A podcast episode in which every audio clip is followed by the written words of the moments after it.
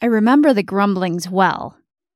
A team building event popped up in our calendars, and although I was excited as someone who valued the opportunity to connect with my peers and my team, it wasn't long before I heard comments around me about how we just didn't have the time in this economic environment to postpone our real work in order to go have fun together. And I have to admit, I wondered if those grumblings were warranted. After all, even though we all felt good about our last team building event where we were able to volunteer together, I also remembered the time spent huddled in a conference room looking at each other, unsure of what to do while we waited for our contact to come in and provide direction. And I kind of remember wondering about the purpose of our tasks as we spent the afternoon away from our real work. Most importantly, I remember how quickly the glow faded when we returned to our regular work. It didn't really seem like much change in terms of how we collaborated. Why are many team building events so ineffective?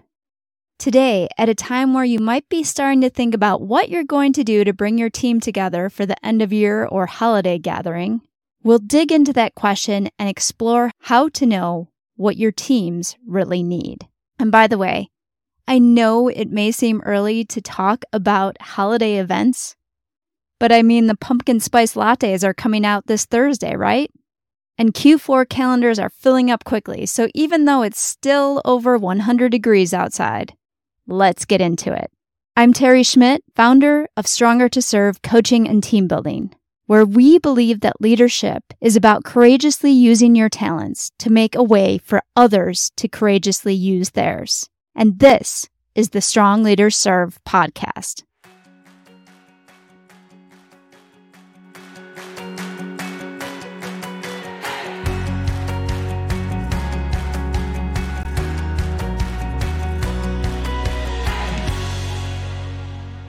Now, in my experience, I've seen a lot of leaders recently focused on how to increase connection on their teams.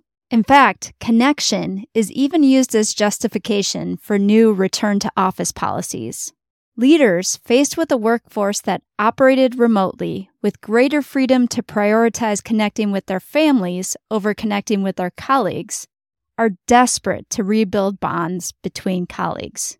They may try to force reconnection by taking their team out bowling or to a high ropes course, only to realize that the friendly banter during the event fades quickly and doesn't do anything for their team's ability to collaborate back in the workplace. I've come to believe that team building without intention can do more harm than good. You see, time and money are at a premium right now. And if a poorly designed team building has no lasting impact, all we're asking employees to do is exchange their two most precious resources, time and money, for the off chance that someone might make a connection that will make their life at work easier. So, what do we do? Because I do believe, and research shows, that teams that are more connected or that have greater team cohesion do perform better. So, what I suggest is that you don't invest in team building until you're clear on three things purpose, plan, and performance. Let me explain. For purpose, let's actually go real deep on this one.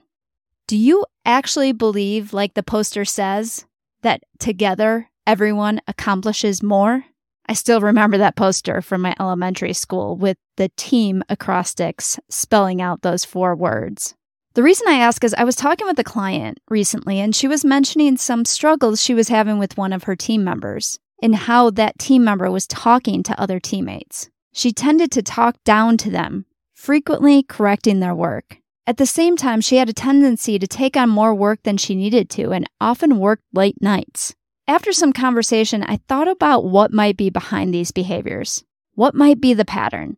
We discovered that the employee's definition of a team was different from my client's definition and from mine. She saw a team as a grouping of cogs in a machine. More team members meant more people to do the work, but also more competition for her.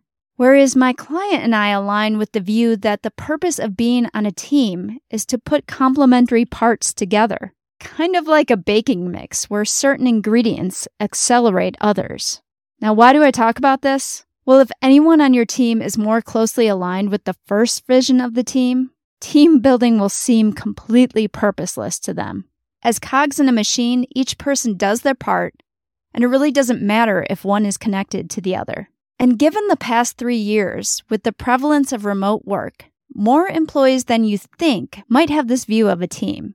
Unless their leader was intentional about fostering connection in the remote environment, people got used to doing their piece of the task pie without collaborating with anyone else. Like I said, they focused more on connecting with their families, which was wonderful, but less about connecting with their workplace and their colleagues. Now, even before we had the pandemic induced remote work experience, an article published in Harvard Business Review pointed out how employees are incentivized against collaborating.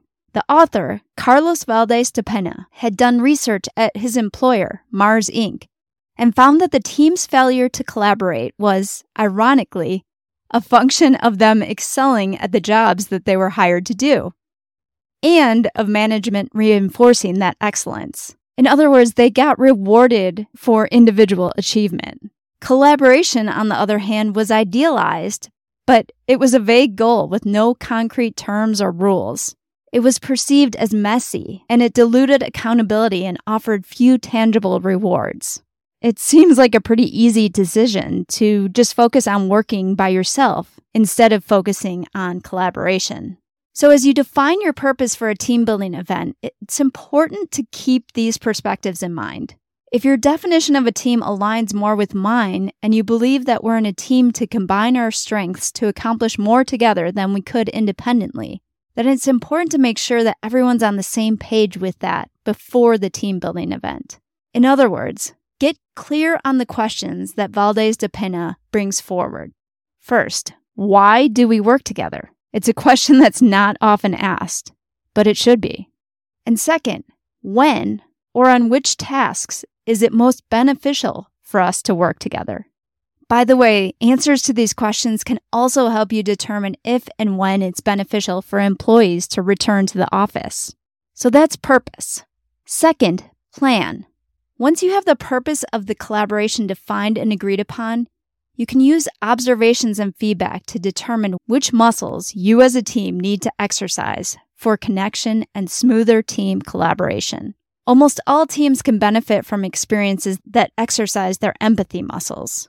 After all, empathy is a prerequisite for any connection.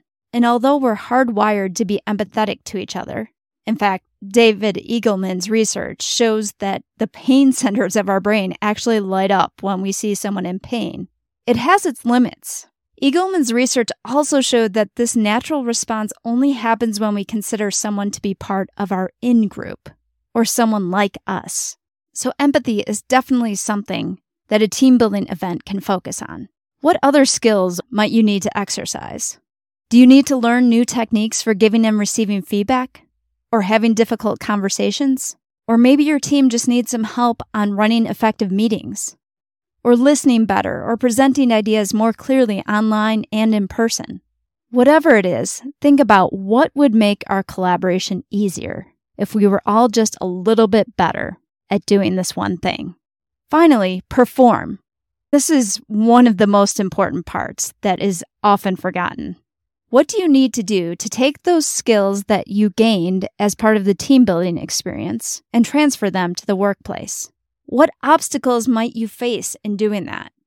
Maybe you have some team norms that you're going to have to work against in order to apply the skills that you just learned. What will help you get past those obstacles? Any effective team building experience should include a conversation about this and related support materials. So be sure to look for that when you're planning your experience. Now, I know you might be thinking, Teri, this is way too complex. And even though it is only a series of about four or five questions, I get it. You may just want to plan something that's fun. You all go out together and you kind of hope and pray that some connections will develop. And if you have the money and time to spend on that, then go right ahead. But if you actually want to get your money's worth out of your investment in team building, remember purpose, plan, perform, and take time to answer these questions. Why do we work together? On which tasks is it beneficial for us to work together? What muscles do we need to strengthen to make that collaboration smoother? What do you need to make the transfer of the new skills gained to the workplace? What obstacles might you face, and what will help you to get past those obstacles? To be honest, I don't remember ever discussing these questions when I was in the corporate environment. And we did plenty of team building events. And I have to wonder how much harm we did in wasting time and money when there was so much potential to instead enhance our connection and drive team performance. That really is what's behind what we've created with our team building events at Stronger to Serve. Our Learn by Doing Good events of course, incorporate everything that I just talked about, and we would love to work with you on them. These unique experiences really give you two for one. Teams learn skills that make it easier for them to work together while they are engaged in projects that give back to the community. You can learn more at strongertoserve.com forward slash team building to see our standard events, the different causes you can support, and the different skills that we teach as part of these two hour virtual experiences. And if you're using this for a holiday gathering, we'll even customize it with holiday games to make it extra festive. So check it out again at strongertoserve.com forward slash team building. Over the next several weeks, we're going to be digging into the collaboration skills that we focus on for our standard events. Even if you're not doing one of our team building events, this will give you a perspective and some tips on how to strengthen those skills on your team. But whatever you do to enhance your team's connection, please remember purpose, plan, performance to design with intention. Because as I said, team building without intention can do more harm than good. Until next time, lead with this African proverb in mind. If you want to go fast, go alone. But if you want to go far, go together.